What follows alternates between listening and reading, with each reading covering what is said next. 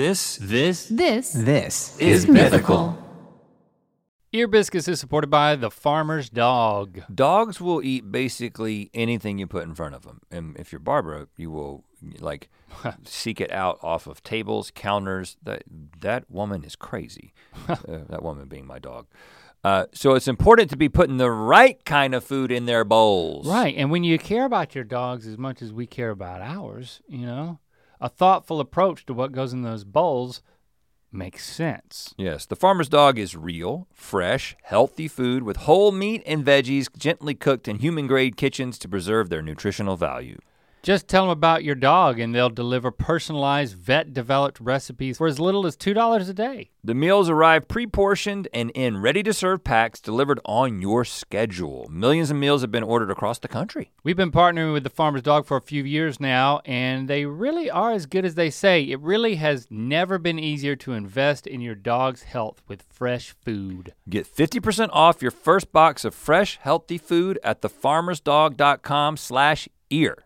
Ear Biscuits is supported by Mountain Dew. We all get bogged down with the mundane tasks of life, especially this time of year. But isn't it time you take a break from your normal, boring routine? Don't just sit on the sidelines and watch life go by. Get in the game with the bold tropical lime flavor of Mountain Dew Baja Blast. You can be having a blast anywhere. Having a blast at work, having a blast in traffic, Okay. having a blast while you file your taxes. What? No, really, we mean it when we say anywhere. With Baja Blast now in stores everywhere, you can be having a blast whenever and wherever you are all year long. So what are you waiting for? Pick up an ice cold Baja Blast today at a store near you and for a limited time with every purchase of Baja Blast in stores and at participating Taco Bell locations, you can collect coins for a chance to get Baja gear or a Taco Bell deal. This swag is available for a limited time only, so do not wait. Grab a Baja Blast and start having a blast right away. No purchase necessary. Open to U.S. residents 18 and over, subject to official rules at BajaBlast.com. Ends June 15th, 2024, void where prohibited. The national sales event is on at your Toyota dealer, making now the perfect time to get a great deal on a dependable new SUV. Like an adventure ready RAV4, available with all wheel drive. Your new RAV4 is built for performance on any terrain, from the road to the trails. And with plenty of passenger and cargo space, plus available tech like wireless charging, you and your entire crew can stay connected. Or check out a stylish and comfortable Highlander with three spacious rows of seating for up to eight passengers. And with available features like the panoramic moonroof, you can sit back and enjoy the wide open views with your whole family. Plus, both RAV4s and Highlanders are available in hybrid models, so no matter your style, you can drive efficiently and save on gas. So visit your local Toyota dealer and check out amazing national sales event deals on RAVs, Highlanders, and more when you visit buyatoyota.com. Toyota, let's go places.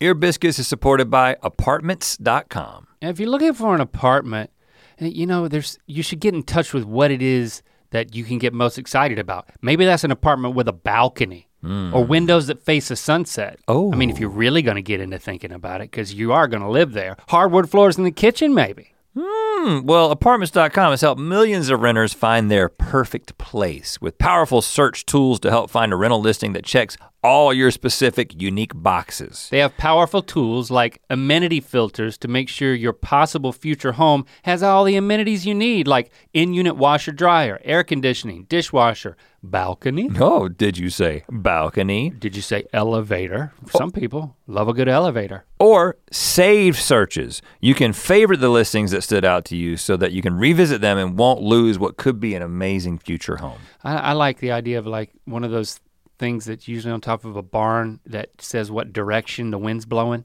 A, a wind uh, thing thing. with a rooster. yeah, Yeah. that. Visit apartments.com, the place to find a place.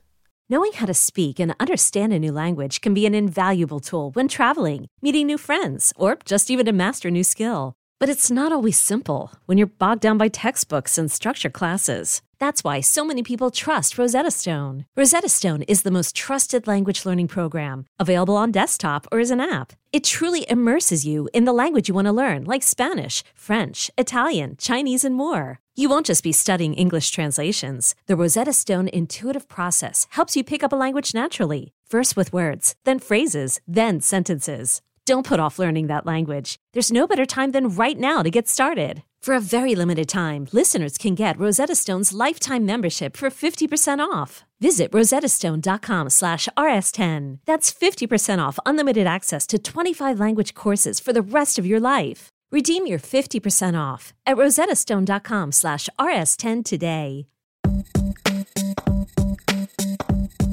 Welcome to Ear Biscuits. I'm Rhett. And I'm Link. This week at the round table of dim lighting, we're picking up where we left off last week and illuminating the dark years. The lost years.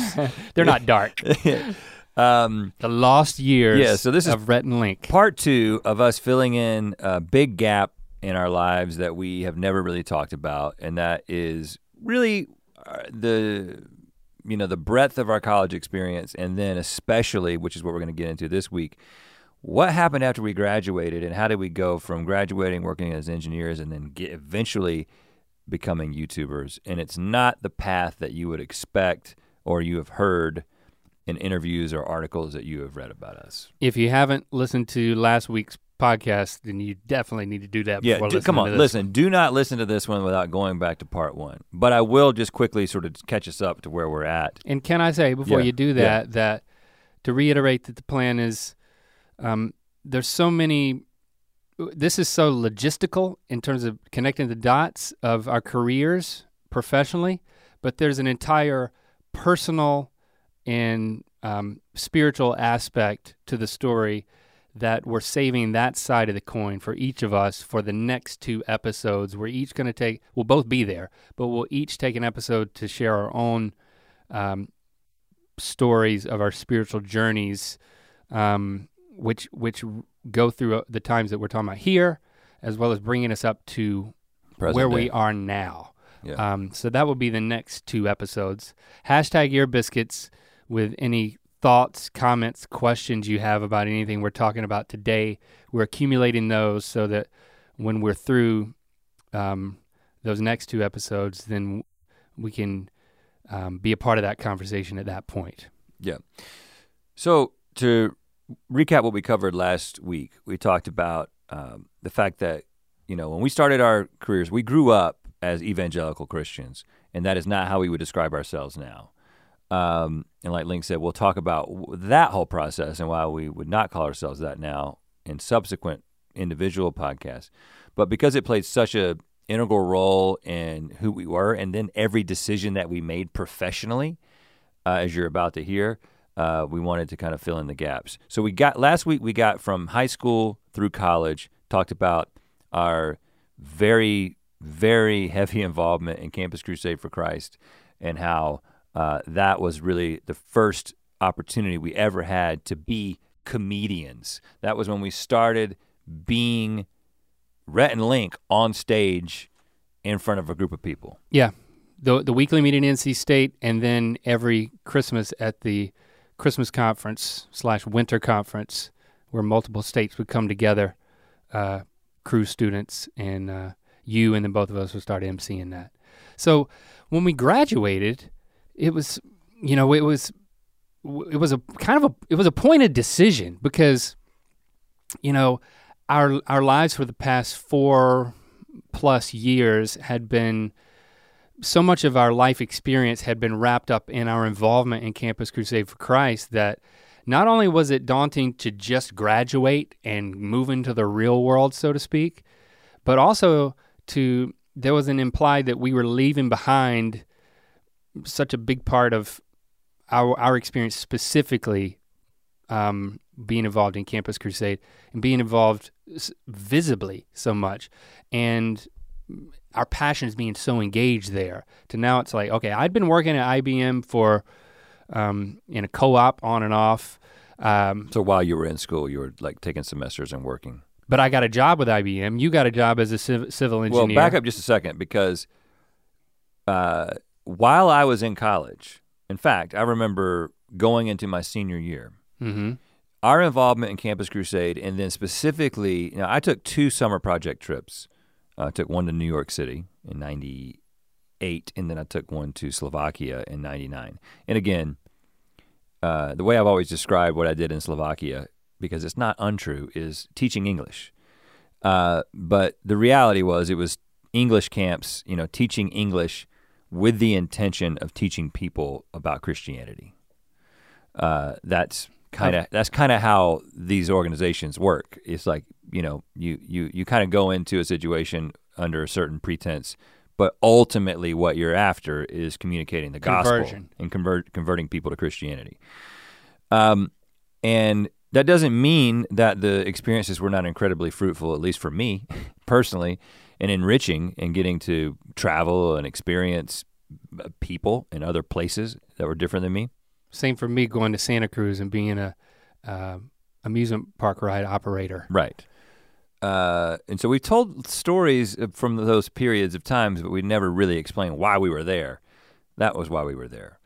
Um, but that experience, especially my experience in Slovakia, uh, and getting to know people who had basically given their lives vocationally, like professionally, to to Cru to work full time, and seeing that these people are just like, man, they're happy. They're they're happy to wake up in the morning. This is they're they're engaged. They mm-hmm. are engaged very closely with what they're doing. They're continuing the, from our vantage point, the experience that we were having and so aligned with in college professionally. Well, and I think the thing that ends up happening, and this is this isn't just true of people who get involved in religious organizations, but again, you're so passionate, and you usually kind of find your cause and the thing that you're into in your early twenties. And then what you begin to see is you begin to look around at the adults in your life, and you're like, "What is wrong with you guys? You're all dead." Mm-hmm. You don't. You, I remember going back to my local church, having been involved in Campus Crusade and gone to these weekly meetings and gone to these conferences where we were worshiping and we were, you know, singing these these songs, and I was being filled with the Spirit, overwhelmed, emotional experiences. And then you go back to your church and you're like, y'all, what? Does this matter to you guys? And you become sort of a disillusioned, you know, you think that you've got it figured out and you think that the adults have just lost it. But when you find these people who have decided to go on staff, they seem passionately engaged with exactly the stuff that you're currently passionately engaged with. So at that point, I made the decision this is what I want to do. I want to go on staff. I want to be full time staff of Campus Crusade. I went Oh, home. you made the decision. Yeah. I went home. I Okay. told that so you may not remember this, but I went home after that trip and I told my parents, I was like, I don't want to get an engineering degree. I, I just don't I want to get a communications degree. I'd like to take these last two to three semesters Okay, I remember that. and transfer into communications because th- this is what I'm good at. You know, I do, I'm a good speaker. Uh, I want to be. I want to learn more about that, and also I just kind of want to get more involved in ministry. I'll have more time if I'm in communications than engineering because it's let's be honest, way easier. Uh, and then my dad actually said he was like, you know what? Because my brother had already gone on staff, so my brother Cole was on staff with Campus Crusade at the time Right. already. I think he started at UNC. I think that's where he was at Mhm. the time. And so it was already in the family, you know. Again, Cole played. We, we talk about Cole a lot. Like he's he, we listened to our very first hip hop because of because of Cole and a lot of other things. he a blazed a trail typical, typical that older brother. We were comfortable following. Uh, but if he had never gotten involved with Campus Crusade, we also would not be here. I, I believe, you know, it's with a domino effect. So, uh, yeah, we'd have been in InterVarsity. him right we were in we that's something we skipped over. Shout out to intervarsity. We were in We an, flirted with y'all. we were in an intervarsity bible study as well as a crusade bible study. Dang, Our- we were two bible We studies need to pace ourselves. you can't give us enough bible studies y'all. So uh, we ended up uh, I, I ended up thinking i was going to go on staff because cole was already on staff. And um, but my dad was like you know i think it will be great if you go on staff but you've got two more basic you got one more year of engineering school Yeah. to just have an engineering degree. And it, I think it would be, it would serve you better in the long run. You can do all the things that you want to do It with doesn't. an engineering yeah. degree, but you'll have an engineering degree. All you wanted was a little more fun. Yeah, I was playing Twisted Metal with Greg all the time. I was having such a good time. So I thought that was reasonable, and I'm actually glad that my dad told me that uh, because I feel a little bit cooler that I can say I have an engineering degree. It's just a, it's just better. That's all it is. but then when you did graduate, when I graduated, I immediately got married and I took a job with IBM. You know, I felt like I was much more pulled to that responsible decision and I had a, a fi- fi- the financial security of the job that they offered was something that oh gosh, I just couldn't I couldn't walk away from that. But eh, but I did have I did still have that pull to all of the things that you described. And I would add to that that the way that we were able to engage with an audience and with Christmas conference every year, like as we talked about last week, our passions were so aligned to like pour so much of any of our free time into that. It was like, I just also didn't want to I didn't want to give that up or I, I knew that I would miss that just as much as anything, if It not was the pa- most. It was a passion. It's like entertaining a crowd well, was also enamoring for us. and we there were the expectation was that we would continue emceeing the conference. I don't remember what the conversation was, but the, uh, the, it was an open invitation, and we knew we wanted to do that. so, but we, but Chri- you, Christmas conference. but but you decided to also take a job as an engineer. The reason being, I fell in love with my wife, Jessie, who was still a student. That's right. We got married the summer after her sophomore year in college. you cradle robber And you can't go on staff with a wife that's in college. with a child. and so uh, I was like, okay, I'm going to use this engineering degree. I'm we'll conti- uh, I'll I'll try this out for a little bit. Uh, she's got a she actually finished school in like three. She got the double major in like three and a half years at Carolina, which somehow she did that while married to me. But Uh, but anyway, but we agreed to con- you agreed to continue to be the host of the Christmas conference every year, and at some point, maybe now, maybe a year or so later, like I would be like a co-MC. But right from the beginning, I was there with you, us working together on a volunteer basis, not as official staff, but as volunteers to show up to take our vacation to to store up our vacation from our engineering jobs and then blow most of it, you know, December 26th through then. So then I remember months leading up to the end of the year and the conference. We would get together every single week. I would I would drive from from my house in Apex to the edge of campus at Carolina where Jessie was still going to school and you guys had the house. And every week we'd get together and we'd plan for months and months leading up to this thing. It was our one opportunity to still have that audience yeah. and to come up with stuff. So we'd write songs, we'd come up with video concepts, we'd, we'd figure out the s- sketches and stuff that we were gonna do. Crowd interaction stuff on stage. Yeah, so it was all very, very, very meticulously planned. And also, there's a lot of anxiety. Like, I was having a great time, but I just remember Mhm. it's funny in light of how much content we that we put out there now and how many things that we get ready for and all of a sudden do. I remember just being so stressed out about Christmas conference, like enjoying it, but like so stressed out about how it was going to go. And it's funny how The same way we are now. no, I'm saying yeah, we're right, but I, it, it seems so like, dude, that was so simple. It was such a small thing. It was five days of getting up there a few times, like. But everything's always it's always relative. But Your it was- anxiety is always relative to whatever you're experiencing. It was over a thousand college students who it was our only it was our only audience. We were also writing songs at the same time. So like I got married in 2000.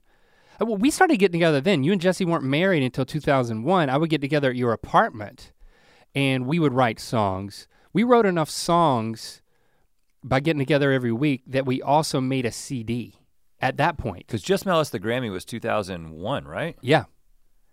Right. Yeah. Yeah, so, we were writing all those songs our up first to album was 2001. So we made a CD of comedy songs some of which w- one of those songs, the Unibrow song, we got we performed on stage at Christmas conference along with Tim playing the Well, 'cause- harmonica. I think this is the thing that is going to be news to everybody. So we talk about those early songs like the Unibrow song, the Facebook song, That which was a few years later, but yes. all those early songs, and the Unibrow song was the first thing that was ever featured on the homepage of YouTube. Again, we told this story before about how my home video of Locke crying after uh, Carolina beat State was featured, and that well, the YouTube wanted to feature it, and we were like, listen, that's just a home video. Will you feature the work that we actually care about? And that was the Unibrow song. That was kind of the beginning of us getting traction on YouTube. But anyway, Mm-hmm. we'll get into that. Was many years later. That was 2006 or seven. But anyway, those are songs that we wrote at the time. We wrote them for Christmas conference. We wrote them to perform To live. perform live. Period. Yeah, the Unibrow song was, I mean, in the first batch of songs that we wrote, but actually, we wrote a song because our friend Greg, who we talked about last week, was getting married um, in December of 2000. Yeah. And at his rehearsal dinner, we were like, hold on. We're, we're in your wedding party. That means we're at your rehearsal dinner. Your rehearsal dinner means that everybody's sitting down in chairs eating, and some people are going to give a toast. That's an audience. Greg, we're going to write a song and perform it for your family and Jen's family at your rehearsal dinner. So we wrote a song, and the chorus was, We've seen Greg naked, soon you will too. Hope you enjoy it more than we do Right. and Tim played the harmonica and sang it with us. And then on the we way, were his roommates. and then on the way home from that rehearsal dinner with Christy and Jessie, and again, we've told this story, this part of it. Uh, they said, I remember they were sitting in the car waiting for us to get back to the car, and they had been talking. yeah, and we got, We in, the got in the car. and they said, we just think that y'all need to do something with this, with your comedy thing that you just did in there, because you know what, it really worked. Those people were really into it, and there, there's something there, and y'all need to pursue this. And you know, it, it was a pivotal moment. The I mean, implication was- 80, 80 people in the room laughing at us making fun of the the groom. Uh, you know, what they had the vision to say, you know, there's, there's something here. But the implication was to pursue it beyond just doing Christmas conference. And I because think we were already doing that. And I think that's why when we started writing songs, we took that song that we wrote for Greg, we changed the lyrics and made it about The unibrow. a unibrow and performed it at Christmas conference a month later or whatever. right. Um, and then we started in early 2001, we started writing more songs that then we made a CD. We're like, well, we got all these songs, we'll make a CD. We were just trying stuff, you know? And we would sell it at Christmas conference the next year. Yeah, and so I mean, again, we in, ended up emceeing the Christmas conference for a total of ten years. So this is gonna we're gonna kind of, but just some of the stuff that we were doing. Again, this is like we were figuring out what Rhett and Link comedy was, and it was a combination of you know getting up there in front of a group of people. I think this is one of the reasons that we do things like this podcast and we do Good Mythical Morning and we do things the way that we do. It's just like the two of us talking to a group of people is because the foundation of it was getting up there at conference and doing routines together, loosely scripted Yeah. things, interacting with people, going out into the crowd, making these videos, singing these songs, all the things that basically are all the pieces of our career. We did. I'll give some examples.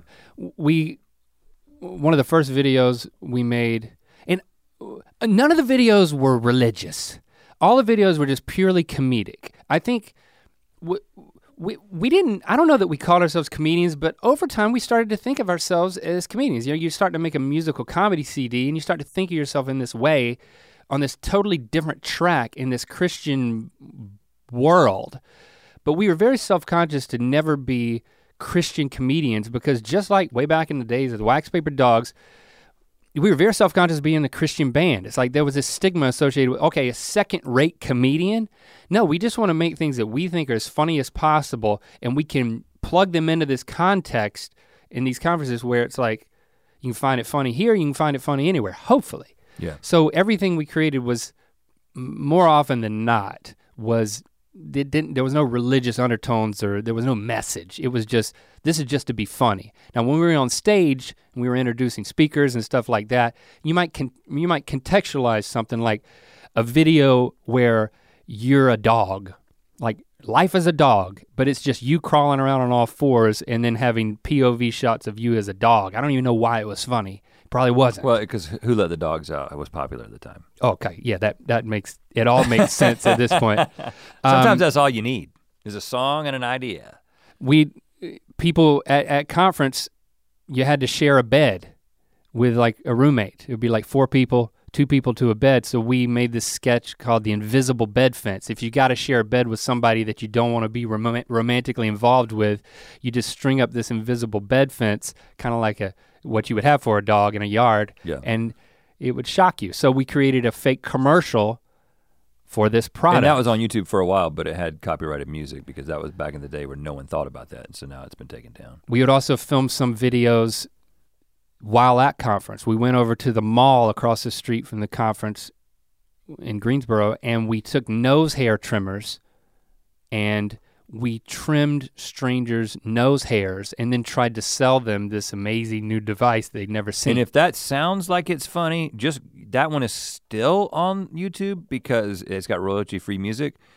It's I don't think it's funny. I think it's embarrassing. I think we should pull it down, but just for posterity, it's it's still up there. it's so bold that we did it. uh, Um, we also we would also do things on stage, like bits on stage, where we would invite students on stage. well, we got two guys to. Uh, we had an idea called "Y'all Gain 12 Pounds," which I think is probably it would be a little more controversial 20 years later. Uh, but at the time, it seemed funny to get two guys who were in relatively good shape to try to gain 12 pounds over the course of five days. and you know what? They did. In less than five, and I think four days, one of the guys gained 12 pounds, and then we changed the name of it to "Y'all gained 14 pounds." right, right, right. And it was just a dude who was drinking whole milk. Whole milk every day.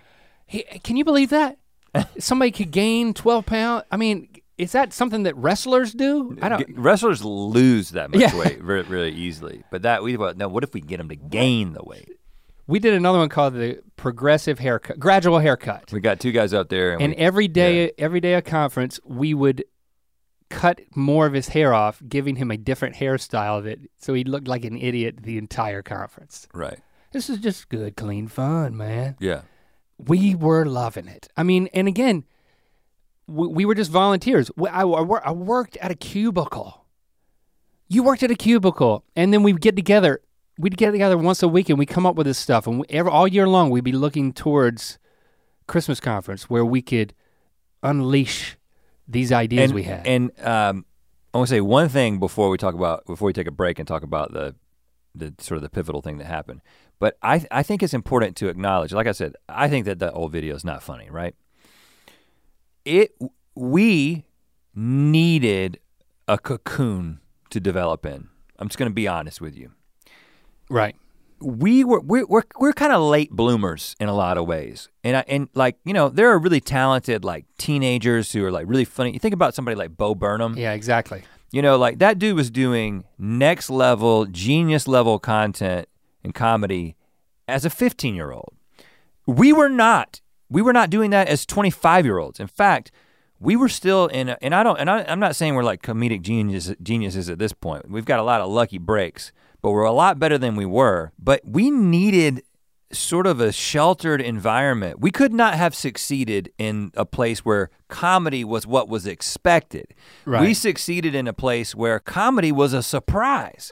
These it was like it was like going to church and having a funny pastor. Right. We were funny pastors. Let's just be hon- let's just be honest. And that's how we got away with it. Because people were there for the meat, which was what are we going to learn about Jesus, y'all? That's why we're all here. And we were like, well, right before you learn about Jesus, these two Nimrods are going to get up there to use a biblical reference, Nimrod. it is. these two Nimrods are going to get up there and just cut the fool. And some people are going to like strangers' it. nose hairs. And you know what? Some people are going to be annoyed by it. A lot of people were, I'm sure, because we thought we were so great. Yeah. And we weren't. But it, we needed that environment to develop. And that's why we just owe a lot to, again, Mike Mahaffey giving us the opportunity to do this, believing in us, letting us develop. He And then- he thought it was funny. And then Mark worked with us at the Christmas conference Right. And Mark worked directly with us for many, for, many for years. For the main meeting.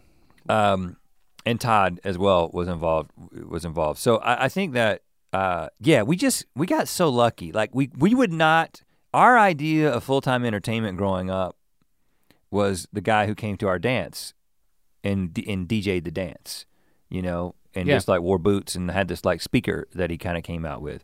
We, We we didn't, we- or like a magician. We didn't understand what full time entertainment was. We didn't have any appreciation for what comedy was besides just what we had seen on television. We did, and we didn't have a plan that this was going to lead to something beyond it, but it was irresistible for us to stay involved in what it was, and that's why nine years after you graduated from college, we were emceeing this conference Still, still. Now, the pivotal moment, uh, there's a pivotal moment, again, involving my brother.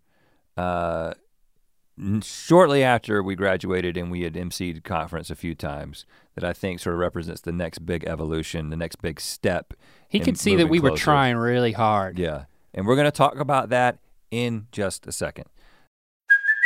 Hey, it's Kaley Cuoco for Priceline. Ready to go to your happy place for a happy price? Well, why didn't you say so? Just download the Priceline app right now and save up to 60% on hotels. So, whether it's Cousin Kevin's Kazoo concert in Kansas City, go Kevin, or Becky's Bachelorette Bash in Bermuda, you never have to miss a trip ever again. So, download the Priceline app today. Your savings are waiting.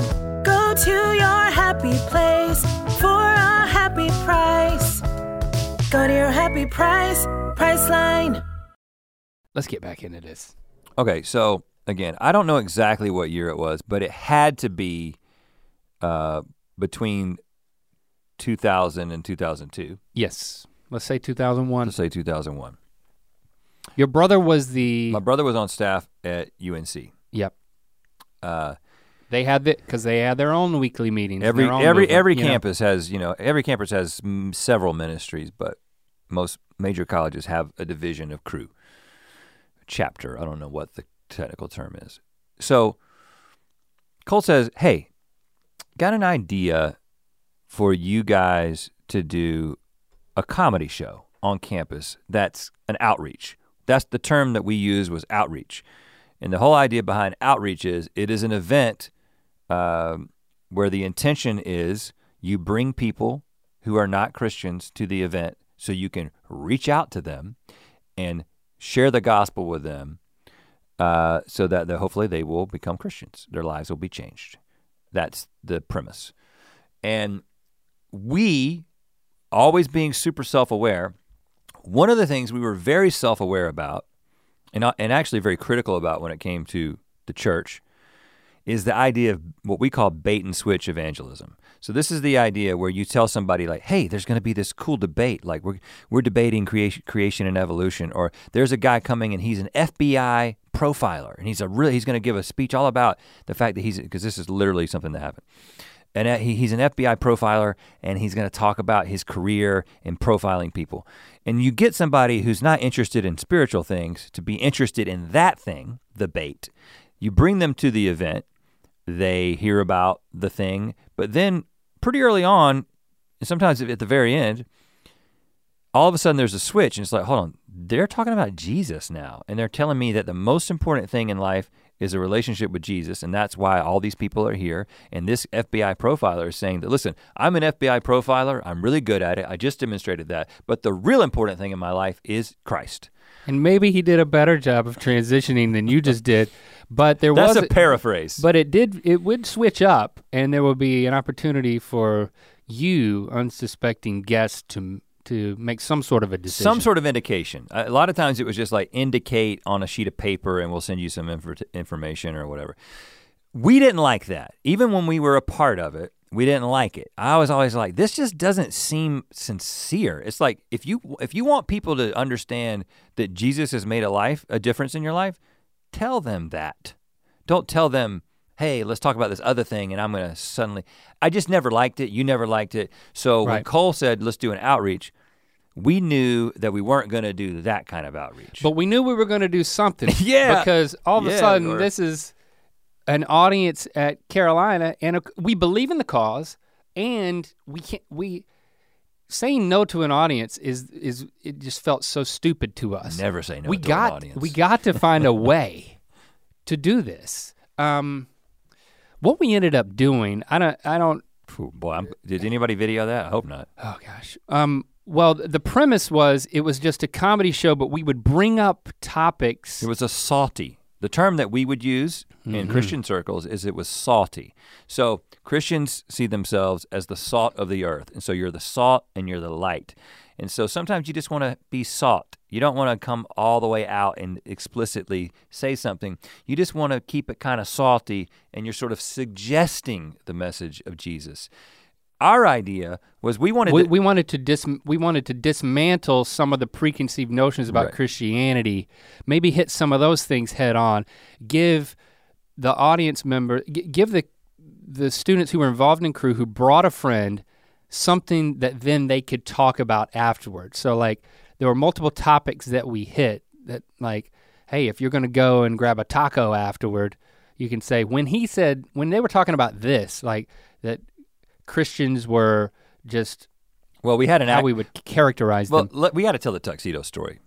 Yeah, So but that that was the that was the That- that premise. was the That, premise. that was our version of like a the least version of bait and switch we could do.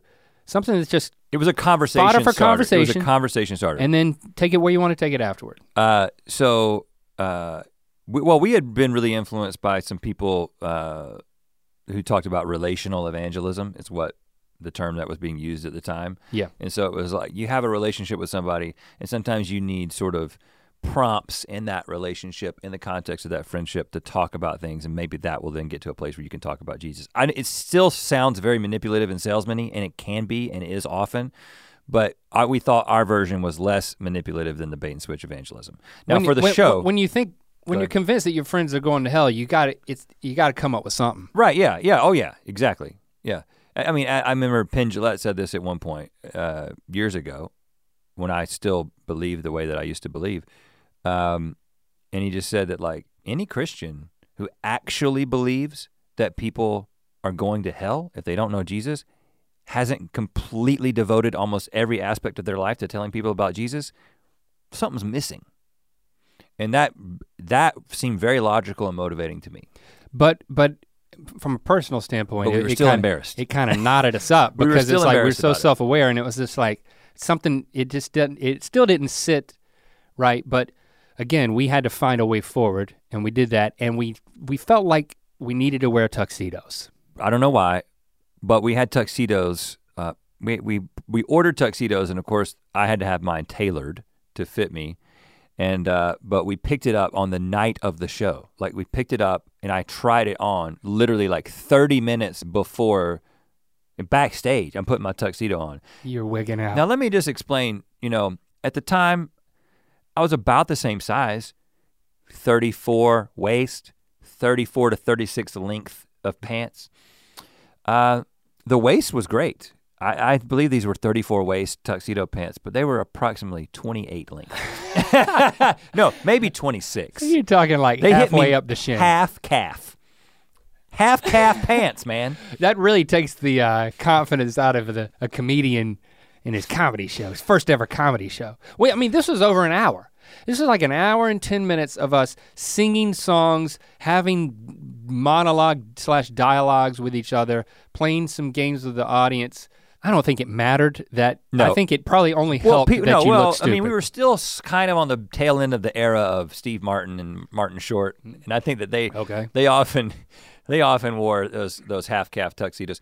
Anyway, uh, so again, like Link said, the whole point of this thing was to dismantle people's perceptions about Christians. We started the whole night with a an acronym: Christians are blank blank, and when you went through each letter, and I remember R was like Republican. Like we were making fun of people's perception that like people think that all conservative Republican. We knew that that was like a big turnoff, and a lot of people were like, uh, "Why why are your politics so tied to your faith?" And so we were like trying to dismantle that.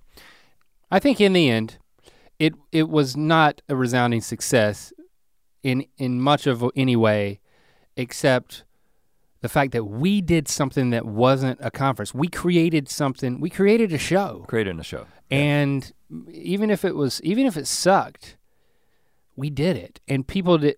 It, people were sympath. The audience was sympathetic. The audience it- laughed. They laughed, and it wasn't a failure. It wasn't a failure, and It didn't crush us. in another pivotal moment in our careers, we were wrapping up, cleaning up, walking out, and I remember sitting on the front steps of this auditorium at at UNC. I can't remember the name of that. Hill Hall, I think it may have been. Yeah. Sitting on the, the steps there, Shane Dykey, who was also on staff with Campus Crusade, sits us down. He was kind of a big wig. He had you know, he traveled the globe. He was he was a he was a higher up leader. Yeah. And he'd also emceed some stuff that we had seen. He was a very funny guy, like super funny, super nice, super like great MC, sort of like you know in that the co- the comedic style that we were going for. yeah. And he said, uh, "You know, guys, I think that what you did tonight could be a ministry. I think you guys could be on staff with Campus Crusade doing what you did tonight." And we thought about that. And you know, it, when you just have when you're going back to your cubicle and then you're just thinking about okay, a few months we got this now what we've done. Maybe we could do that again. And then we've got Christmas conference that we do every year. Man, I I would love to do more. Yeah. I would love to do more. Well, again, so we get labeled because we blazed a trail on YouTube. Some, sometimes we get called innovative or again, listen, a lot this just uh, how this stuff just happened to us. Like w- w- we haven't blazed many trails. What we've done is just we've been receptive and open at different points And opportunistic. opportunistic and listen when Shane Dykey said you guys could this you could do this full time. It wasn't like it was strategic for us. We weren't thinking about that. We were like really? That sounds awesome. How do we do that? And he said well what you need to do is you need to put together a proposal for the regional team. So this is the team of people in the Mid South region who make decisions about who is going to be on staff. And because basically the way Campus Crusade for Christ staff works and other ministries, college ministries like it, is you have to you get on staff by like going through like an application or approval process by the people who make these decisions. and then you just get assigned to a campus usually. Right. But there are other different roles that you could that you can play within the organization, but everybody gets paid the same way. And that is through something called raising support. Meaning it isn't like Crusade has this big bank somewhere and they just pay people salaries. When you get hired, you then have to go out and ask individual people for monthly donations to build up your salary. 100% of it. 100%. It's not it's not uh, backfilled by like a, a a a large fund. right. So this opportunity, it, it, it was daunting because that's what it meant. You you need you have to you can't you can't do it halfway. You have to be you have to you have to quit your job as engineers and you have to raise financial support. Once you've reached your goal of raising support, then you can go out you can move to your assignment. And my brother had already gone out and asked all the people that I was going to ask. Yeah. Think about that. Yeah. And for me, You know? I we had well-paying jobs as engineers. Yo, oh yeah. And I had my first child on the way. My wife, Christy, um, she taught school for one year. Then she got pregnant, and she was she was basic. She was joining. St- she was on staff along with me as a full time mom. So she didn't. It's not like she had a job. You came on staff as a family and raised all your financial support, and you couldn't have any other jobs because you you needed to be fully devoted to it or whatever. Right. So this was a, this was a huge decision, and we were very motivated to find a way to make it work. I also knew that like it was going to be a shock to my extended family, um, if I were to announce, "Hey, you know, they were so proud of me being a, working engineer." Right. and proud of the volunteer work that I was doing on the side. Um, but it it it took a while for them to come around to the decision that Christy and I made, and that you and Jessie made, and then the four of us made. You know, it was like the four of us are making a decision because Rhett and Link really want to do this thing because you guys gave us a speech in a car after Greg's rehearsal dinner. You know, it's like hmm. it was dicey, man, because it was freaking scary to just say, "Oh, yeah, I'm just going to quit my job and then I'm going to start from scratch and I'm just going to get people to give me money every month. through the organization. Tax deductible. Now the thing is, is I, you know, true. My brother was already on staff, and he was already getting supported by people. Uh, but it, that kind of cut two ways. Not only did it mean that a lot of people that I was going to ask had already been asked by him, but I also understood that it could be done. I had seen somebody do it who, and my parents had seen somebody do it. I don't know exactly what they thought about it at the time. I think they were probably uh, kind of excited that we were saying, hey, we want to go into full time ministry, but they were probably like, oh, we're going to have another son who's going around and asking people for money. Yeah, on, on, me and Christy's side of the equation, it was foreign to almost everybody that we talked to, especially both of our families in in in talking about the decision. And we had a baby on the way. I think I already said that. Um, but as couples, we believed in the choice, and as a group, we supported each other in in making the leap. I I resigned from my job at IBM. You resigned, I think, as they were trying to lay you off. Yeah. So I want to tell that story because that's a that's a new piece of the story. But l- let me back up just one second because I want to talk about what our proposal was because we had to get the go ahead before we could do all this quitting. We didn't want to be assigned to a campus. R- well, so specifically, we developed a proposal which, ironically and coincidentally, uh, one of our good friends, Matt Harmon, had we, we had sent it to him 20 years ago for like his opinion, and he had it, and he was like, "I just found this," and he sent it back to us last week. Yeah, and I read we, it this so morning, we, and we read the proposal. So again, we were super into this idea of moving away from this bait and switch evangelism idea that we had seen done on so many campuses, and we wanted to equip students. First of all, we didn't want to go around doing outreaches and so if you're not going to do outreaches, what's the alternative? Well, you can train. So we actually create we the idea was that we were going to create events that the campus crusade students would come to all these campuses in the mid south and the whole point was we're going to do this comedy show but really what we're doing is we're trying to equip you in thinking about the way that you talk to people about jesus we want you to get to a place where you have friends and you're willing to talk to them about Jesus and you learn ways to do that and you're not just thinking constantly about inviting them to events and stuff, but you make it a part of your lifestyle. That was the idea. We made the pitch and they said, yes, do it. And we said, we also want to continue to host the the events that we've been hosting and more if there's opportunities. you know, and they said, sure. So they were very supportive.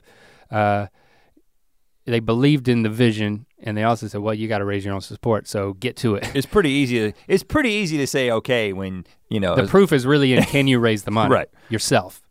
Um, but they were supportive and they gave us the go ahead. And then that once they gave us the go ahead, that's where it that was the biggest single decision from a career, personal, family standpoint that I made in this whole thing. I mean, there was another there's a second there's a second place that we'll talk about when we left staff, but joining staff, quitting engineering, that was a huge moment. For the next year. Well, I got to tell my I got to tell my quitting, okay, quitting okay. story. Qu- tell your quitting story. So, uh, again, the the story that you've heard is that we quit our jobs and became YouTubers. You're now learning that that's not exactly what happened. Um, what happened with me was, is it was two, I guess it was 2002. So I basically, it was my second year of working in engineering. Like I'd worked a f- total of two years and it was the end of that year. Now, towards the second half of that year, probably like September, October of 2002, we had made the decision that we were going to do this and we had gotten approval to be on staff.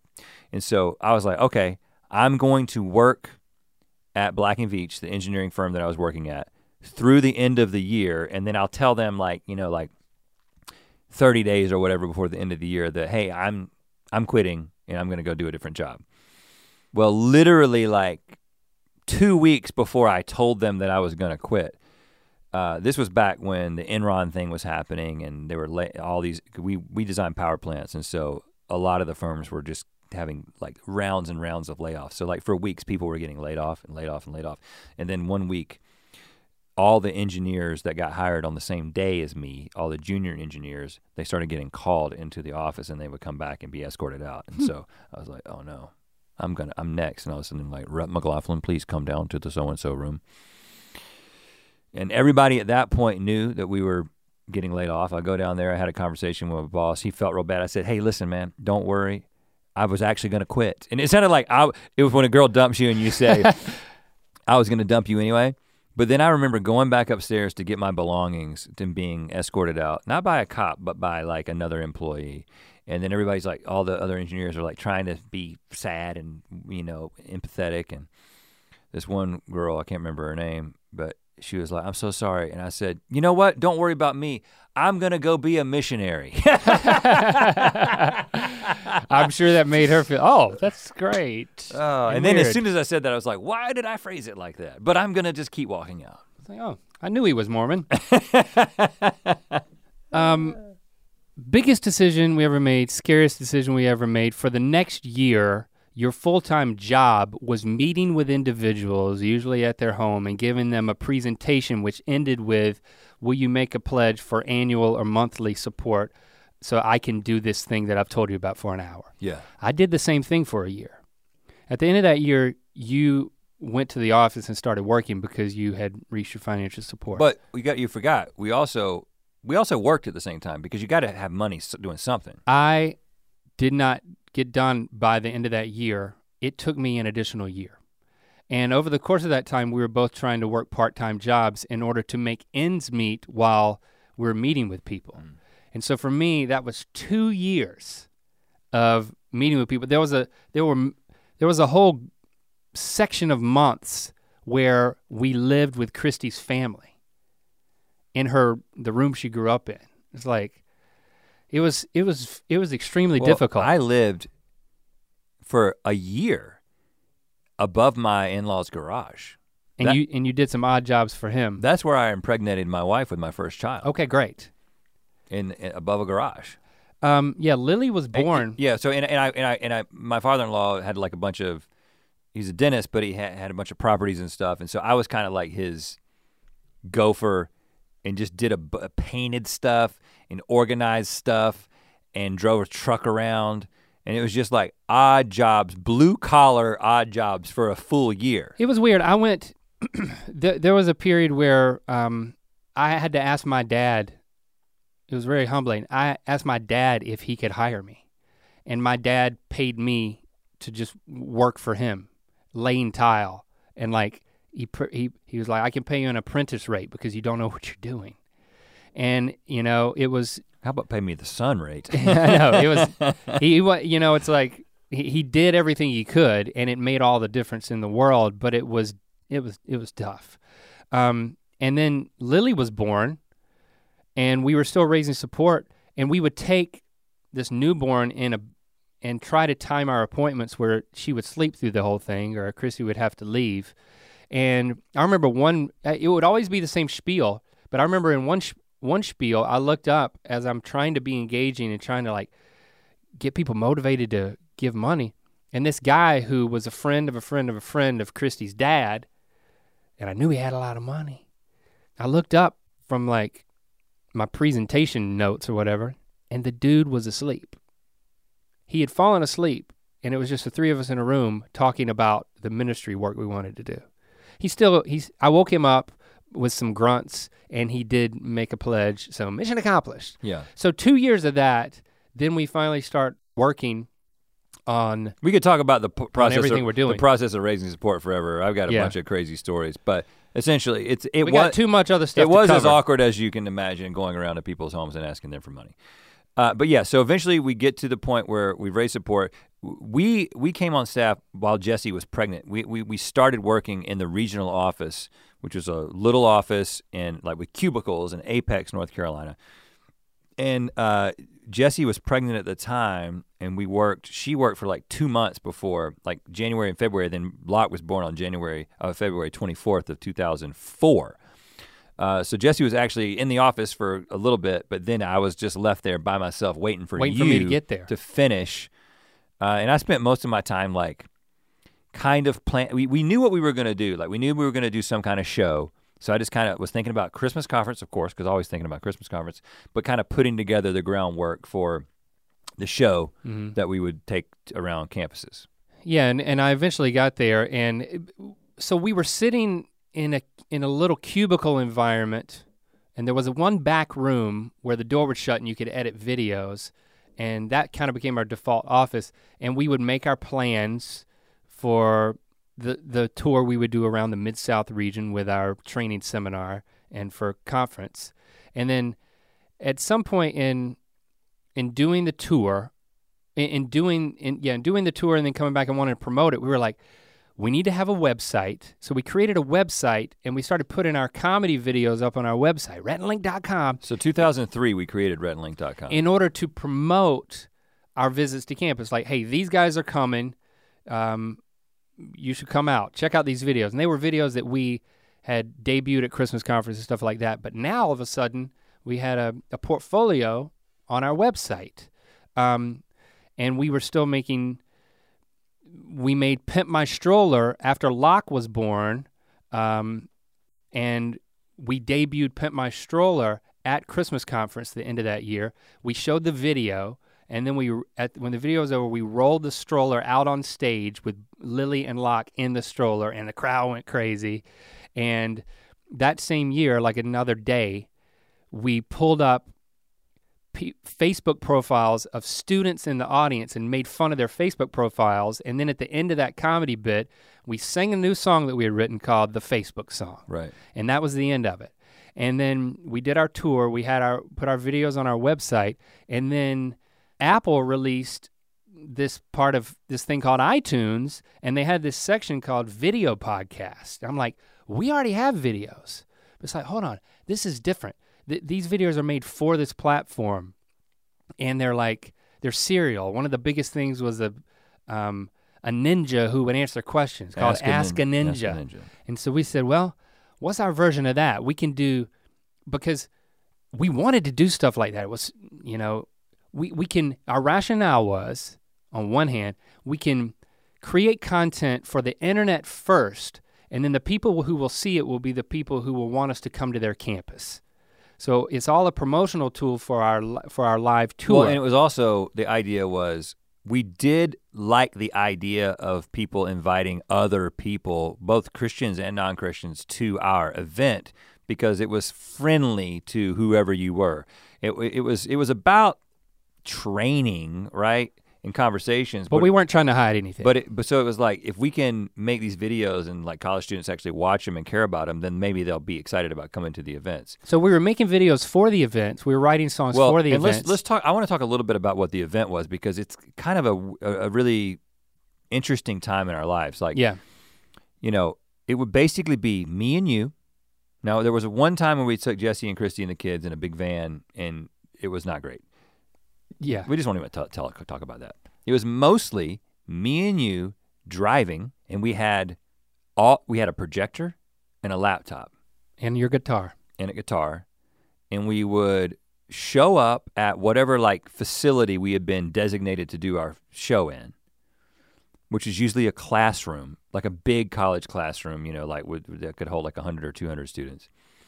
And like we would meet somebody with Cru who was like, "Oh, I'm the tech guy." Who can like get your we, we had a, a, projector and then we had this like stand we would set all this stuff up like the projector and then the stand and then we had a we had a it was all in powerpoint or keynote maybe at the time. Yeah, keynote.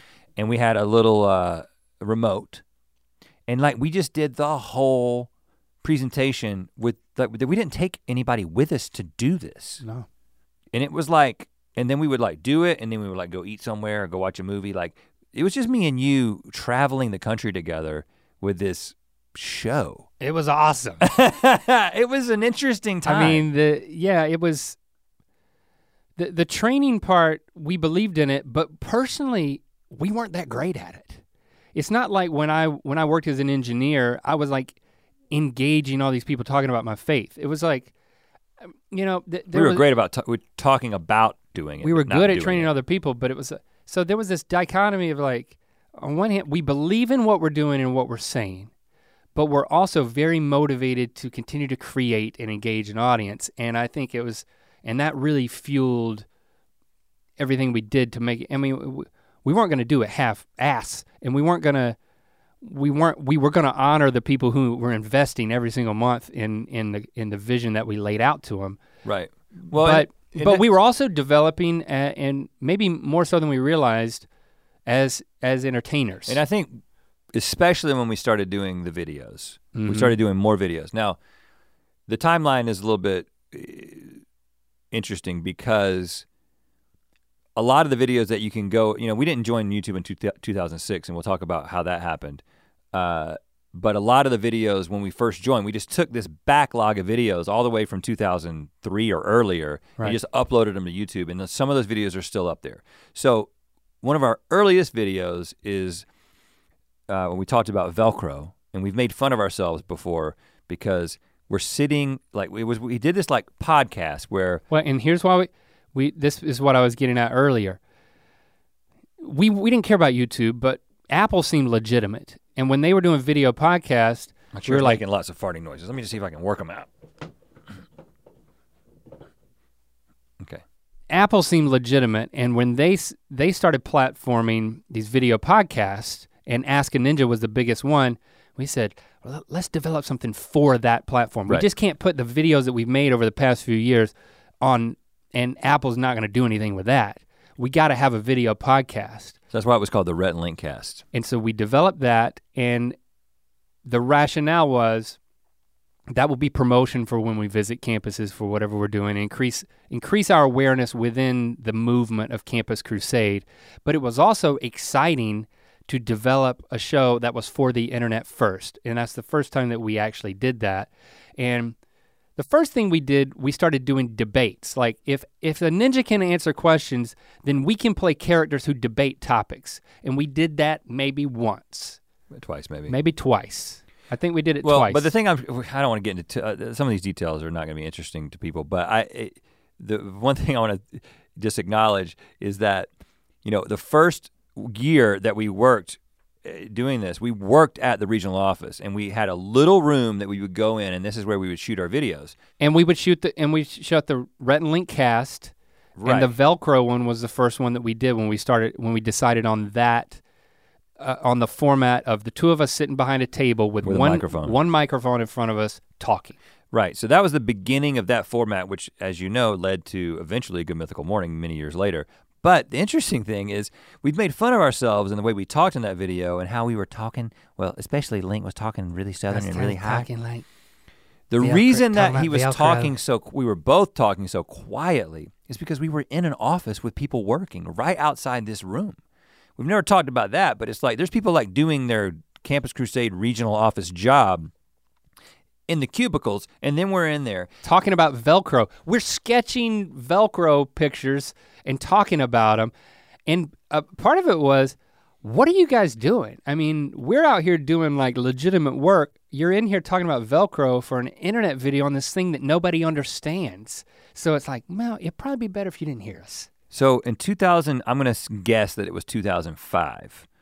Um, we knew that we needed our own space. And it was just because the ideas that we had and the way that we wanted to do them, even just for what we were doing in the ministry, was too big for this place that we were at. Too disruptive, for Disruptive. the cubicle environment. And um, I talked to my father-in-law, and then the office that we that I broke into during one of the LTAT episodes last year, where it talks about how we went in there and we saw all the stuff. That place, that basement in Lillington, North Carolina, where we first did so many of our videos, that was the place. He was like, "Sure, I've got a basement. I've got a basement in Lillington that I'm just storing stuff in there. If you guys want to work out of there, no problem." And so that was the beginning. We went in there. That was when we painted the wall green and blue. We did the checkered, uh, the you know the black, and white check checks. floor. That are all these iconic things that now have made their way to the set of GMM. Like that was all because of that Lillington basement when we need we knew we needed a space, and um, So that we could create the video podcast to promote our tour as missionaries. yeah. And shout out to David Woodall, Yeah. uh, who was working with us at the time. He was at the regional office and he started working closely with us, kind of just like running camera. And he helped us lay that tile in there and the carpet and paint and all this stuff, like it- basically getting our office into the state that it was for a, f- a number of years that we that we worked in. I loved it. I mean, we had our own little basement hideout. No one was looking over our shoulder and questioning how does this directly relate to the ministry? It's like we were just going on instinct and we were working really hard, but it really wasn't clear if if it was if it was 100% aligned or if it was worth it or if it was just stupid. Well, for instance, it was in that basement that we conceptualized the idea to make Looking for Miss Locklear, the documentary where we tried to find our first grade teacher. And again, we got approval for all this stuff. Uh, The vision was we were going to take that documentary and then we were going to use it. We had already done two tours. And so then instead of doing a third tour, we were going to shoot the documentary in 2000. That was two, summer 2006. And then we were going to take that documentary and use it and screen it and use it for training purposes. Again, you watch a documentary, you you won't see any of that. There's no there's no overtly spiritual. we were using it as an op- a way to say you could take anything that has any sort of meaning to it and use it uh, to get into a conversation about Jesus. And That was the idea, uh, but we never got to do that because some things. And I will I will say this story may serve as like a classic example of why you can't give people a lot of a lot of leeway. You know, is like there's probably there, there, be Well, like, you know, I, I give credit to Don Knox. I remember him saying, "I don't know." He was our he was our supervisor. yeah, gave us a lot of freedom. He was like, "I don't know exactly what you guys are doing, but I believe in you guys and I trust you guys." Yeah, and I think he did have good reason to trust us. I do, I, I, I do think, And we we, were- we had great intentions, but some things ended up happening. I think that being independent, being down there, making that documentary, taking it to film festivals, having people respond to it, it won some awards. It got screened on PBS as part of the uh, whatever that SCTV, South Carolina documentary PBS. like lens thing. We began to get this idea that we began to gain confidence. I think it was at that point in sort of those like 05, 06, again, June of 06 is when we shot looking for Miss Locklear, but it's also when we started our YouTube channel. And the only reason we started our YouTube channel to tell a story we've told a million times is because somebody took that Pimp My Stroller video that we had made for Christmas conference and put on our website. They put it on YouTube. got more They views got in a- a day than it had in a year on our. and so then we website. put everything on YouTube. But again, We're was, like, well, there's an audience there, but it really was, hey, and all we got to do is press upload. it was not strategic. It was like, It was- let's put things on, on the, au- we didn't know, we weren't making a plan to get off staff at that point, is No. what I'm saying. But these videos started to develop a life of their own. I mean, even the ones within the that we were making specifically just for the podcast, like we would sing a song about Velcro or fear of frogs, and we would be talking. And then we got an email one day from Phil Vischer, Creator, creator of Veggie Tales. uh, you know, Bob the tomato, Larry the cucumber. Uh, Well, he's specifically the voice of it, many of the characters, but Bob the. Tomato. yeah, And- he created he the whole- created the whole world. Um, well, I'm not going to tell his story, but once Well, he told it in a book. one, you know, one after after he was pretty much done working with Veggie Tales, he was starting a new thing called Jelly Telly, and it was a website for a new type of kids programming that was um, Christian education for kids, like a Christian Sesame Street with puppets and some live action, and he said he wanted he wanted to give us he thought we could work together, and we developed some characters. He said he wanted us to sing songs about the books of the Bible. He said that between him as one of his characters and then us, they wanted to essentially sing a song about every book of the Bible. And they were going to start from the beginning. And he wanted to give us Genesis and then, I think, take every other book. And this And- was going to go into this What's in the Bible. DVD series, that would be sold in Christian bookstores and also a website called Jelly Telly. And this is why you may, and many of you have found them because they are on YouTube. Uh, you may find these guys, the fabulous Bentley brothers, which is obviously me and Link in wigs sitting on a stage looking like we're out of the 50s, singing these songs about this funny songs about the Bible. It was a part of that. Uh, and doing that, again, we got approval to do that because it's like, oh yeah, why why shouldn't we let Rhett and Link do this? This is a great opportunity. It's still within the the the it's still a ministry. But we wrote the songs, we produced them under his supervision. We flew up to somewhere around Wheaton, Illinois, and then we recorded in his studio. Met him. It was it was kind of a thrill. He was he was super nice. He had some mentorship influence on us. We came back. We started to think, what if we worked with Phil on this thing? And we wrote up a, a proposal. Hey, the proposal worked before. We wrote up a long proposal, a business plan ha, for how we could be full-time employees and maybe partners, I don't know, working with Phil Vischer on his new endeavor. well, and to give some context to that, it's like what led we were just trying to make Well, again, what started as this is I I- again, I think that we always were most passionate, just to be completely honest, we were most passionate about the performance and the product and the and the audience and the growing it. We really we believed in the in the mission And- Campus Crusade. and I think it yeah. But we but it was those really video easy. podcasts It was really easy to take anything that we were doing and tie it back to the mission.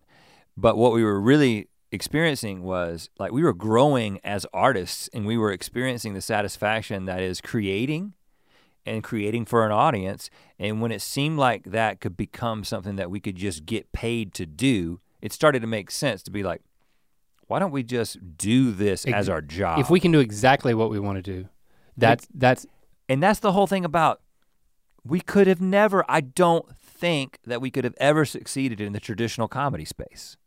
I just don't. there's no no we, there's no way We needed we to never even it. thought about it No, we needed we, it. we were too smart to know that we could we could try to go up on an open mic night at Charlie Goodnight's in Raleigh, world renowned comedy club, and try to get up there and and win that crowd over. We just didn't believe that we had it, but we, well, we didn't. We we we never talked about that. Um, right. but we were trying to make something work. Phil Vischer's response to our proposal was, I have no opportunity like the one you're describing. Can't work.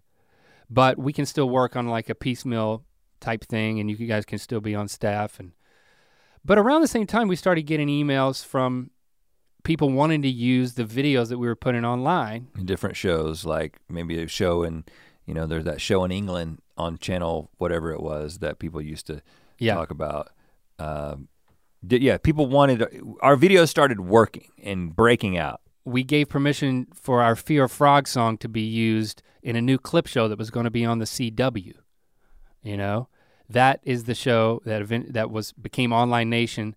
That after a series of other events, we actually auditioned and got the job to host that television show. And Am I missing anything before we get to that? I don't think so. I mean, Because that's the I'm sure we're missing some stuff, but I mean, the, the, the basic idea is that I was going to say the unicorn rap is one of those things that we made at Christmas conference.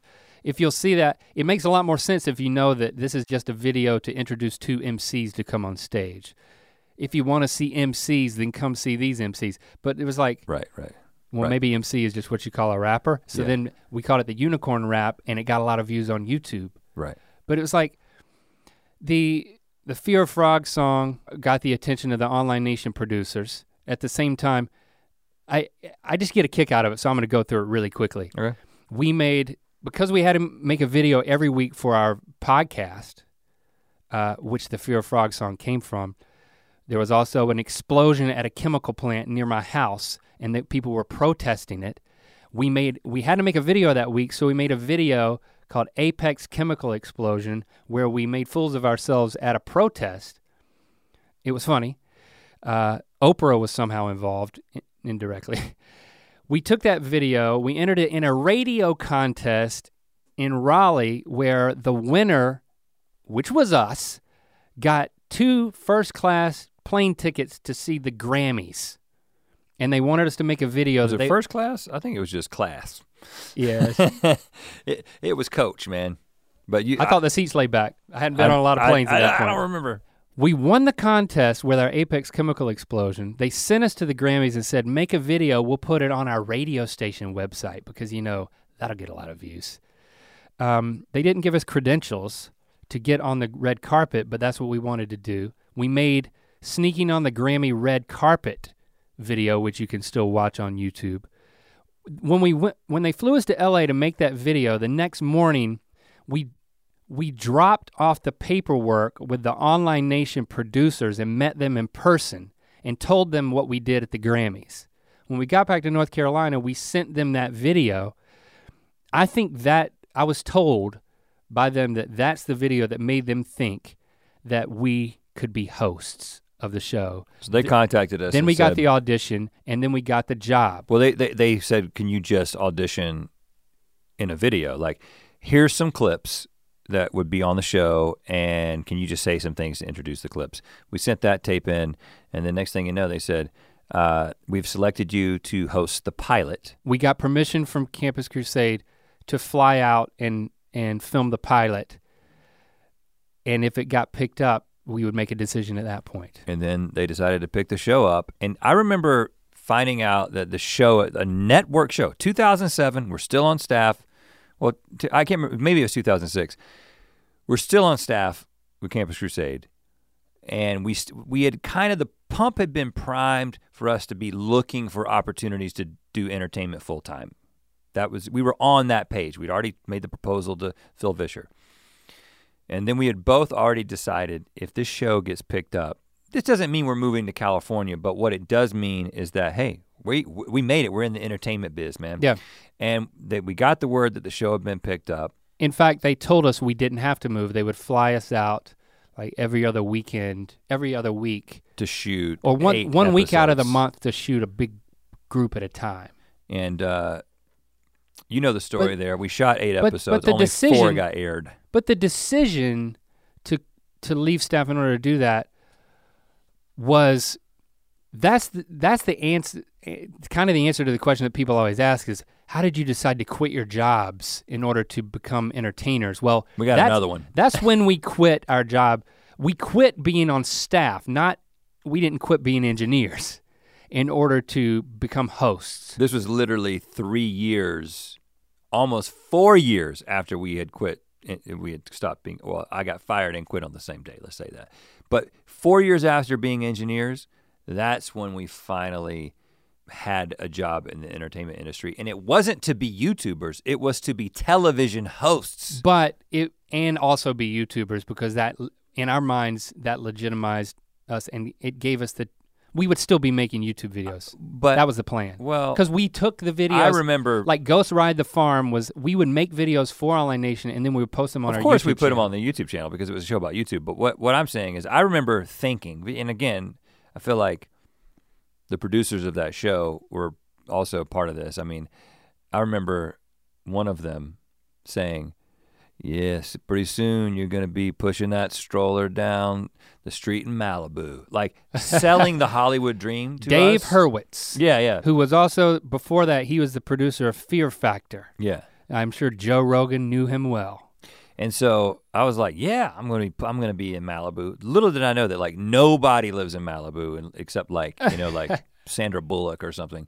It's like, it- but we I, I was bought into the idea that this is it, man. We made it. We've transitioned. We're gonna be entertainers, and this is way bigger Yeah. than YouTube because Yeah. you at the time again it was 2006. We weren't making any money on YouTube. there was you couldn't make money on YouTube. we were making a we were making tens of dollars on a website called a Revver. That was the only place that was doing any sort of rev share, hence the name Revver. But it was a much easier decision because we were looking for ways to to do squarely what we were passionate about and not have to work it around being in a Christian ministry. It's not that we didn't believe in the Christian ministry anymore at this point. It was just that we were so passionate about what we wanted to do, it wasn't an alignment and it started we started to see the hints and indications of it being disingenuous on that on the, on that Well, front from a and I'll- practical standpoint. I'll get into this next week when I kind of tell my story, but I will say at that in that year 2006 Mm-hmm. 2007 my perspective on my faith had be, had begun to change but it but it was not uh, I still was aligned with the mission I was still an evangelical Christian that wa- that was not in question but my perspective on it had changed and sort of the stage had been set for what would kind of unfold over the next 15 years Okay. uh, but I'll, I'll, we'll- I'll get into that. And but, um, but but for now, I would just like to say that it was an easier decision for us to make, even though it was the se- it was that it was the second biggest decision that we made to to leave staff and to inform all of our supporters that hey, we were do we're doing this now. You no longer need to support us, um, and of course, with the support of our wives, we we made that decision. And I, you know, to conclude this conversation, just to kind of look back, I just have a couple of observations. Well, just to to finish the story really quick though, Okay. before you go back, to connect it to what we've said before, the show got canceled after four episodes. We did get paid to do those four episodes, and we made more money probably in those four episodes than we had made in a year working for Campus Crusade. I don't, I don't remember the exact numbers, but it was pretty close to the same. So we had a buffer because we were living off a very little amount of money. But as soon as that money, as soon as they told us the show was canceled, we had nothing. We had no job and we had no prospects. But we made a video about it, which you can still watch. I We made a video about it getting canceled. This was before YouTube partner program. You couldn't make any money off YouTube videos. And that was, this is where the story picks up, and we've told before, that's when we started doing the thing where we made cold calls to businesses to get them to sponsor our videos. And that was the beginning of our quote unquote YouTube career. But let me say, it's a very lean times Yeah. for a couple of years, on and off for several years, but those first couple of years, very lean in terms of not making a lot of money off these videos and then splitting it between our two families. Um, but like I said, we were very, very accustomed to living off of very little money. And so it wasn't that big of a sacrifice, but there was a couple of times there where I was convinced that we were going to have to stop and go back and ask some of those same people for money Yeah. you know uh, and thankfully eventually some things fell into place and we we moved past that stage. I think there's when I look back on it, there's two ways that I I like to think about it, and one is like, h- how did this entire journey, these like lost years, impact like our our style, our our brand of comedy, and then on the and then the other thing is just from a logistic and historic standpoint it's just even having the opportunity where every everything was so pivotal. You know, I'm always so fascinated in how everybody the, the vast majority of people who are so I'll start with that. The vast majority of people who are who were making it on making careers out of YouTube were just of kids who were just doing YouTube for fun and then as they got popular they started to realize that there was money there and then they got people they figured out a way to like make it a career and people came on to help them from a business standpoint. But for us we were grown ass adults with children when youtube started. Mm-hmm. Our our first video like pimp my stroller had both of our kids in it. It was about a stroller for god's sake. I mean if it wasn't for everything that we've gone we've stepped you through over the last episode and this one, we would just be some some old guys who had no clue, who were just engineers or you know, it's like we, we had to bide our time for YouTube to exist so that then our videos that we just had could go on it. The Fine Brothers are are a good example of someone who they're like they're our age, kind of, I think. You know, they when we interviewed them on this podcast, it's it's reminiscent of their story that they were doing a bunch of videos that were just living in weird places mm-hmm. that then they just plopped on YouTube. They were somehow biding their time and creating for something that they knew not yet what it was.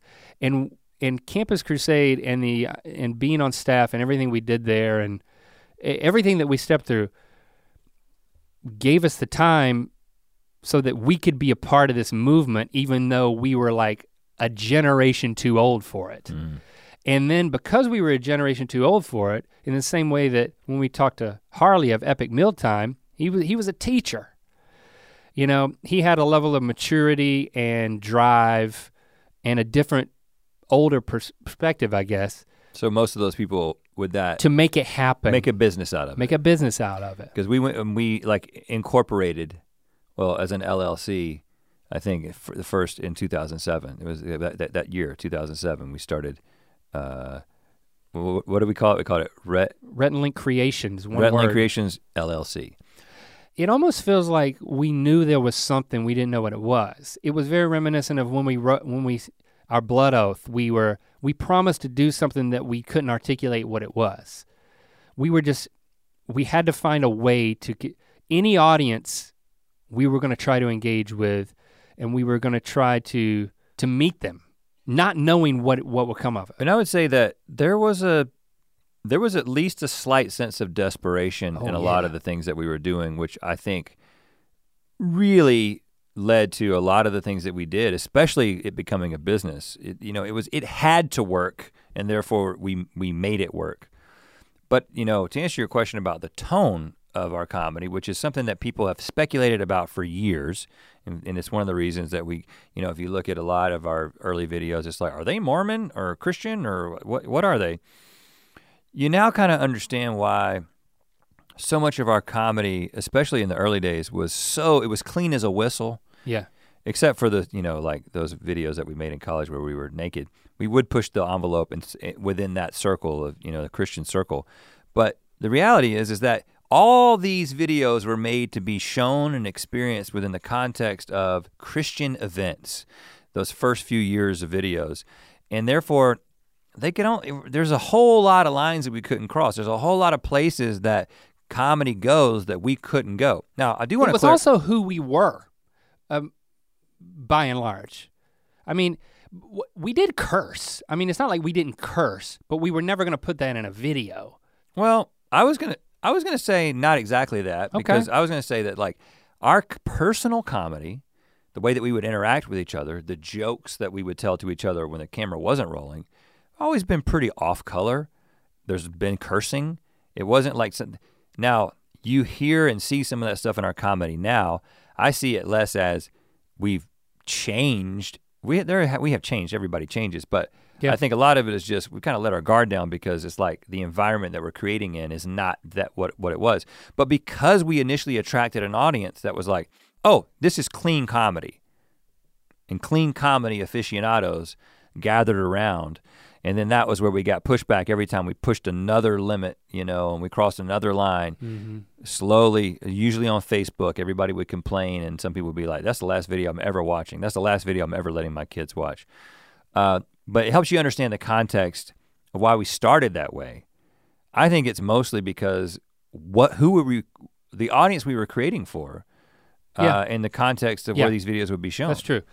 Then there's also another aspect that's like sometimes I'll watch our videos, old and new, and I'm like, if I if I'm like if I divorce myself from that I'm watching myself, it's like man, we're, we're weird. It's it's like what we do is, I think, having developed in this Christian bubble and then in this like other path that is completely untraditional has led to a certain type of we develop certain comedic instincts we, maybe because we couldn't go to other things i'll just give it as an example like if we can't go to blue comedy then we tried to push in other ways. Or i don't know I, I don't i don't like to pick apart what we do but i want to acknowledge that it's weird and that it feels weird um, that our instincts i rewatched the first episode of the mythical show and i was like our instincts in the way that we did this, the way that we talked at the top of that episode about what it was, and it, it was a strange combination of like being informed by what was starting to bubble up on this thing called the internet, but also all of our experiences and like we were just when it came to live comedy, we were just as informed by like the speakers who were the funniest at the start of their Christian talks as we were with any stand-up comedian you know Yeah. and i don't even know how it all shaped who we are but i do know that it made us a weird brand of comedy because Yeah. we we grew in this alternate kind of like an alternate society like a you, bubble If you can't be offensive, you can at least be confusing. but no, I, I, you know, and to wrap things up, I, I think that hopefully what we've demonstrated in telling this story, just like Link was saying, it's like so much of the way that we are and the way that our work is, the stuff that we create is characterized by this very atypical journey that started with sort of the first audience that we ever had, you know, officially as uh, when we started our band until we decided to start making YouTube videos.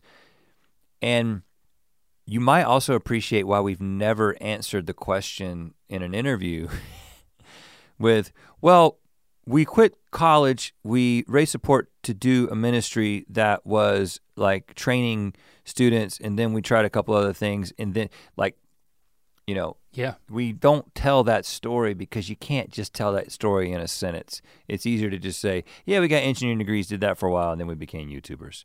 Uh, but And- hopefully, and, and also, it, as maybe there's a lot of questions that are popping up because of our association with um, and being in full time Christian ministry.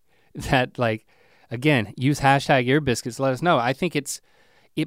Whatever your your take on those things are, you might start to say, what what is Rhett and Link's intersection with my take on evangelical Christianity? Um, I think over the next two weeks, when we share our our personal journeys, we'll answer a lot of those questions. But uh, log that stuff. Hashtag ear biscuits. Let us know. Um, communicate amongst yourselves. But uh, and we'll get to it. Yeah, and you know, um, I would also ask you that I think that this series, we're calling it, of us talking about this stuff, both telling the story, the backstory of the lost years that we've done in the past two, but then also telling our personal stories. Um, I, I know that there's a there's a certain cross section of the audience out there that is probably not interested in this, and it's like this isn't my thing. I, I don't relate, so I'm going to tune out. But I know that there's a lot of people who are like, this kind of is my thing. This is my story. Or I, I there's a lot of points where I can relate. Maybe you know someone who can relate to this, who has a similar background. Um, we just encourage you to share it with them. I, I think that um, this could also be the kind of thing. There, there are probably a certain number of people, not a small number, who have kind of over the years, as they have sensed sort of a change take place in us, and they kind of see that through the way we talk, or they see that in our work, have had just speculated about what's going on with us. Uh, maybe they've tuned out. Maybe they've said, "I'm not going to be a part of this new Rhett and Link, whatever it is." This might be something that you want to share with them as well, so they could kind of at least just understand some of the context. So, thanks for doing that. Yeah, thanks for doing that. Should I not give a rec? I'm out of principle. I'm going to give my rec. You gotta give a rec, man. Wreck, baby, wreck. Um, not related to anything. I just watched it and it was a great movie. Uh, I recommend watching Honey Boy. Uh, Shia LaBeouf plays his own father, uh, and it's the. It almost feels like a documentary of his relationship, tumultuous relationship with his father as a child actor, and um, uh, it's it's it was it was it was it was tough to watch. I mean, so if you, if you've got issues with your parents or something like that, maybe it's not for you. But um, it was it was uh, extremely well acted and it's like very very compelling, uh, heartbreaking in a lot of ways. But uh, I do recommend it, Honey Boy. Honey boy. Hashtag ear biscuits. Um, next week we'll get into the personal, spiritual stuff. It's gonna get real, real.